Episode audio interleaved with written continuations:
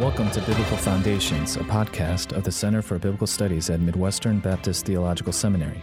I'm your co host, Jimmy Rowe, along with Dr. Andreas Kostenberger. Join us as we discuss issues in biblical scholarship for the church. Thank you for joining us today at Biblical Foundations. Here with me is Dr. Andreas Kostenberger, who is the director of the Center for Biblical Studies. Uh, today, our guest is Dr. Rob Plummer. Dr. Plummer is professor of biblical studies at the Southern Baptist Theological Seminary. He is author and co author of several books, as well as the host of the Daily Dose of Greek. Dr. Plummer, thank you for joining us today. Thank you, Jimmy. Glad to be here. Well, Dr. Plummer, one of the books you've co authored with Dr. Kostenberger here and, and Ben Merkle is Going Deeper with New Testament Greek, which is uh, intermediate Greek grammar. Uh, that was published in 2016 by B&H and also has a forthcoming second edition. Uh, perhaps you can tell us about this project. How did it get started? Uh, what was your approach in producing the grammar? Yeah, this the story is, is a long story. It goes back, of course, when the book came out in 2016. I, I think we probably started brainstorming or working on it back in 2012 or 2013, mm-hmm. even. I, I don't remember exactly. So sometimes it's a bit deceiving, the publication date. Usually the book predates that several years. Mm-hmm. And uh, I think it probably began with uh, uh, Ben Merkle. He's he's often uh, the one who, at least in my relationship with him, initiates these ideas and then brings in other other co-authors. And I know there was some brainstorming going on. What what would make the ideal teaching grammar?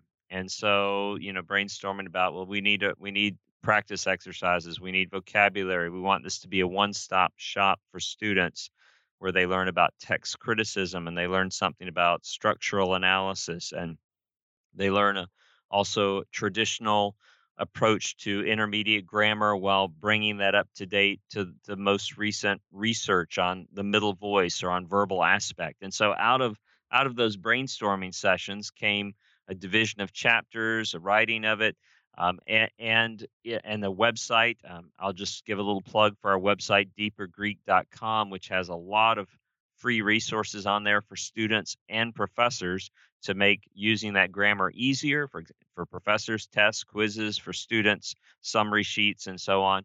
And so, um, yeah, it's just a, just asking ourselves, how can we serve uh, current students? How can we serve the church? Uh, how can we serve the kingdom of God by creating a grammar that helps students to learn better and to learn accurately, to, to learn in an engaging way, to remember that they're learning this so they can read the Bible and, and know God and teach faithfully His Word. Yes, uh, Rob, I'm glad you mentioned that ours is a teaching grammar written for the classroom, not merely a reference grammar.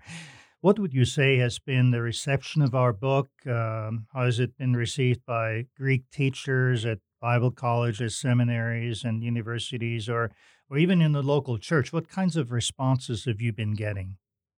Yeah, I've I've received a very positive response from people that it's uh, it's understandable, um, that it's engaging to them. That's very encouraging. We we give a lot of each chapter begins with you might call a teaser where there's a, a mm-hmm. illustration given about the theological significance, the meaning significance of of some of the concepts being learned and it's it's people find it manageable. So I'm in, I'm encouraged. Obviously, you and I both know there's no perfect mm-hmm. Greek grammar this side of heaven, but we've we've endeavored to do the best we can on it, and uh, I'm I'm encouraged that people have found have found it helpful. Yes, uh, Rob. Uh, Jimmy mentioned a minute ago that uh, there will be a new edition of our grammar. I think it'll be released uh, this coming year. I think. Yeah. Um, in July. Uh, you've had a leading role in these revisions. Why don't you tell our audience what they can expect from the new edition? Yeah. What kinds of added value are we providing yeah. in the second edition of Going Deeper with New Testament Greek? Great. Yeah. Well, the um, I think people who have been using it as a textbook already, professors will will not find you know that they're going to need to radically change yeah. their syllabi or anything like that but the um, we have brought it up up to date for some issues that have changed even since the book came out. So, for example, when when the original grammar came out, there was no Tyndale Greek New Testament that had been published, and That's so right. in the chapter on text criticism now, we have some nice engagement with what is this new critical edition of the Greek New Testament. There's also more detail as more editions of the Editio Critica Maior come out, uh, hmm uh, understanding really what is what is this and how does it relate to the traditional Nestle Aland UBS? What's going on in text criticism? There's a lot of exciting things going on. hmm So we try to walk a fine line of presenting things in a traditional way that most professors were taught themselves and understand, but also uh, in making sure we're faithful to to describe what's going on with the coherence-based genealogical method, and and it's a lot of shifts going on too. So uh, just bringing some things up to date that way, as well as you know footnotes and and websites and BibleWorks no longer exists as a company, so we we can't Mhm. can't Yep. recommend that anymore. You know, so just really trying to bring bring the book up to date in that way. Also, you and I know we both have received a lot of excellent suggestions from different people. hmm Uh, I one guy contacted me said, "Wouldn't it be great if you just had a, a, a an additional table of contents in the front for those uh, annotated readings? Because I, you know, I want to look up oh the one on Matthew 18, but then I I can't, I can't remember where it is, and so we have this, uh, you know, just having that supplementary table of contents. Or Will Varner, who's at Masters Seminary, he so helpfully provided me with some uh, corrections to to some of the exercises. You know, when you have a book that's over 600 pages, there are going to be um, dozens, if not scores, of of minor errors and mistakes and misprints, and so we we've really cleaned it up in that way thoroughly and carefully. Also, really appreciate um, the input from Dan Wallace. Uh, hmm his his critical interaction with us always makes the book better. We're grateful for that. hmm So we're grateful for all of all of the input that people have given, and I think it's a better book because of that. I'm glad uh, we're adding that uh, extra uh, listing of, of readings in the front because um, I'm one of those who sometimes was looking for one of those and couldn't find them. Yes, and and that yeah, I think that and and uh and one thing that I I suggested, I I I'm puzzled when I run into people who use the book and and I say, "Well, h- you know, how have you found the website deepergreek.com?" hmm And they say, "Oh, I didn't even know there there was a website." you Right. know, it's Mhm. it's like Paul at Ephesus, you know, uh, hmm and and and Mhm. and we're eh, and we and we say, oh yeah, there's a website, uh, Yep. and and it's really helpful, and and so we're going to have a more prominent hmm listing of that web address. I I think it'll even be on the front cover of the book, maybe the back cover, so that so that when students get this, eh, they're able to make full use of these free. They're all free additional resources. You know, uh, digital flashcards, uh, uh, printouts of the PowerPoint, um, and again for professors, quizzes, tests, all these additional materials. And and it, it's what a shame that someone is not able to access those just because they don't know they exist. So we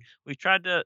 Uh, the book will be, I, I trust, more hmm useful, uh, more more accurate, um, but but still uh, for people who have adopted it as a textbook, I find I think they'll find it to be um, there. There really will be little little or no need to adjust, uh, for example, their quizzes or Yeah. uh, thing the structure they've given to their class. Nothing earth shattering, but further increasing the utility since it's a classroom text. We want to be responsive to suggestions we're getting. And it's it's kind of like uh, sharpening your knives every few years, right? It'll be so nice to have a really fully up to date and, and sharp tool. Hopefully, it'll be helpful.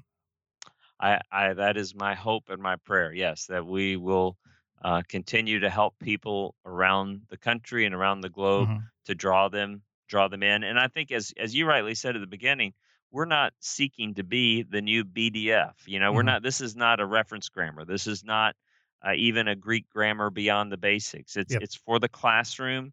It's something to uh, after a beginning grammar. It's it seamlessly kind of melds with students where they are there, and uh, we of course um, are hoping that they'll continue on and do upper level exegesis and do upper level advanced Greek grammar. That's the desire. This is just a stepping stone in in that pattern, and and then I often students will say, "What do you recommend after I use this grammar? What do you recommend next?" hmm Well, the series that you're the co-editor of, the hmm Exegetical Guide to the Greek New Testament, I think that is a wonderful hmm series uh, of of for paperback, basically little paperback exegesis courses on the entire New Testament. So after finishing working through going deeper with New Testament Greek, someone can get Murray Harris on on John or Merkle hmm on Ephesians or one of these and just just study one book and really go go deep with that, applying what they've learned to to their exegetical study of a, a particular book.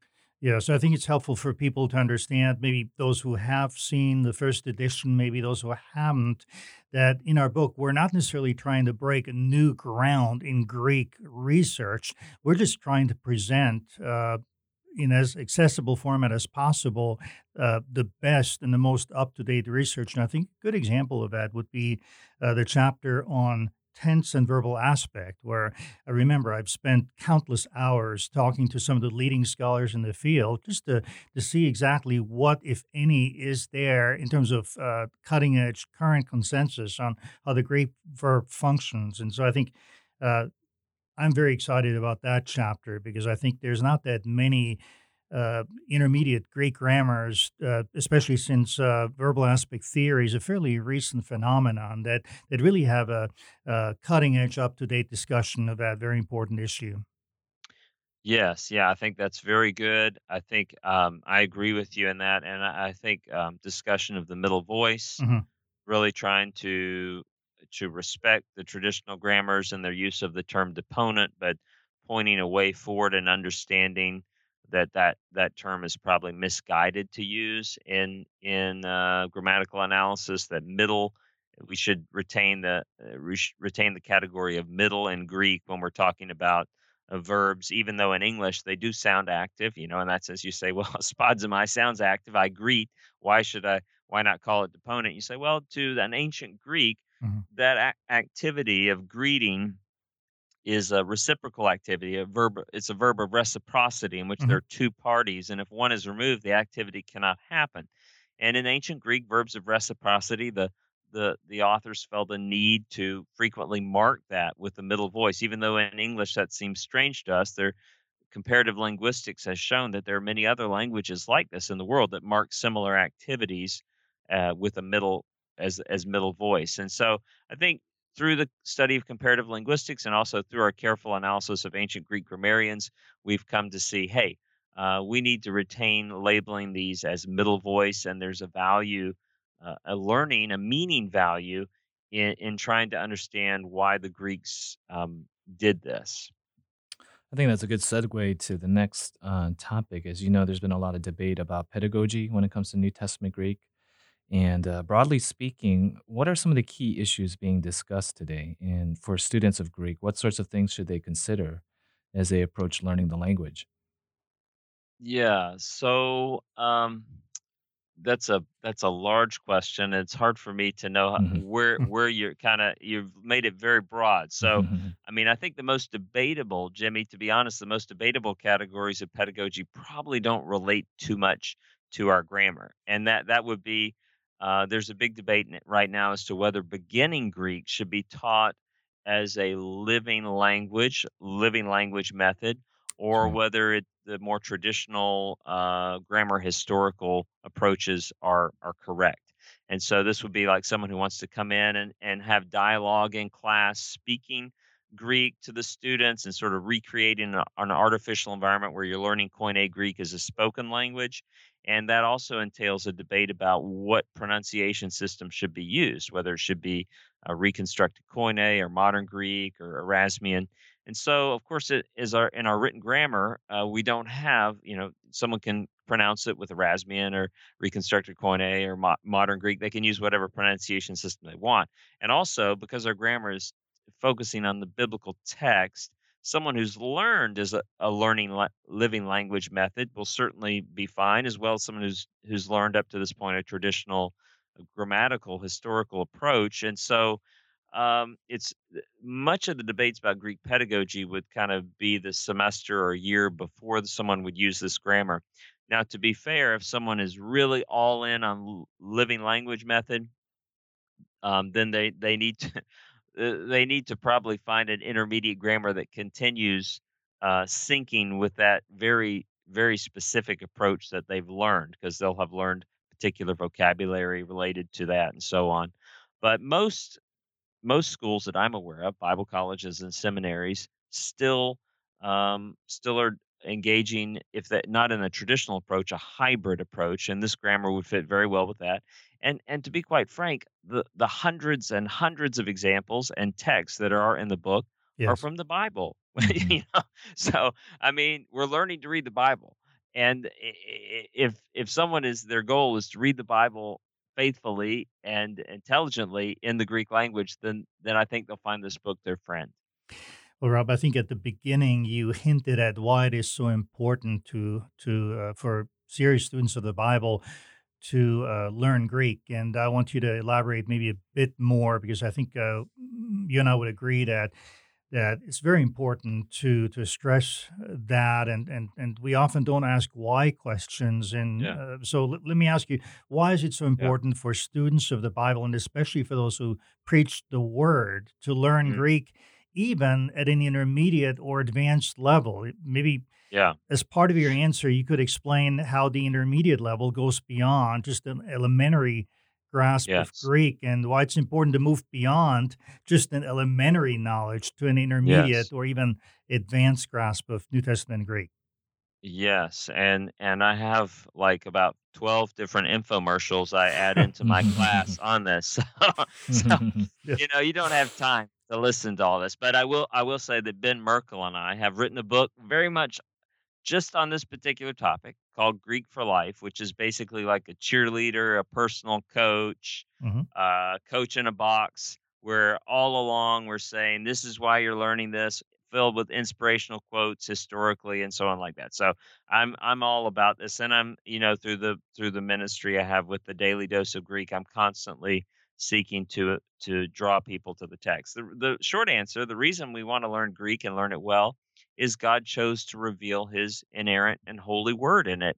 And so much of te- what we're to believe about who Christ is and what he's done and, and what is right and wrong and ethical questions in the church and preaching a sermon every Sunday. What does the text mean? If you're in the New Testament, virtually any text, ultimately, there's going to come a question why does this English translation differ from that one? Mhm, What is I'm reading, you know, you're reading the best commentaries. If you don't know Greek and you can't read the best commentaries, if and if you are reading the best commentaries and you don't know Greek, then you, you don't understand half of what they're saying because they're they're frequently making an argument based on uh, syntactical constructions, grammatical issues, semantic range issues of words, and and you're just sort of left at a loss. And so uh, I sometimes give the example in my class. You know, imagine that that you were talking to someone from the University of Louisville. I live in Louisville, and and they say, "Oh, I'm a French teacher," and you say, "Oh, that's fascinating." You know, what, what you you teach? What do you teach? I teach French literature. Oh, that's that's you know like Camus, Moliere. Yes, yes, I teach Camus. Well, that's wonderful. When did you learn? To read French, and if they say, "Well, I've, I I just read the English translations. They're they're pretty good," you know hmm I don't read French. I don't know French. You in your mind, you'd have to think this person is a fake. they're a poser. What they're you know they're claiming that this is their specialty. They know this. This is their passion, and they don't even know French. And so you think about us. We say we believe this is the very word of God. Every every word written was the word God wanted written. This is the inerrant. But will we take the? Will we make the effort? Will we? Will we do the work to actually read those words in the Greek and in the Hebrew to know them and and to to savor them? And so you asked why why go beyond beginning Greek? Well, beginning Greek, you do learn basic paradigms and you learn, um, you know, 330 vocabulary words or so. But but then when you take syntax, which is really more what our book is about, mhm, you learn wow there's so many nuances i didn't realize. I when i memorized the genitive i just memorized it as of Right. of you know theou of god and and now i realize oh wow the genitive can communicate source it can be the implied object of a verbal activity or the subject you know eh, there's genitive of time. There's all these different nuances of the genitive the dative there's nuances of different tenses. You just don't you, there's no way to cover that in beginning greek mhm, and so if you don't take Greek syntax or at least study it on your own, um, you're at a serious dis- disadvantage in the language. You're really somewhat dangerous because you have such a basic knowledge. Um, and and um you would be unable without without basically the level of textbook we've written. You you would really not be able to follow the discussions in the best commentaries.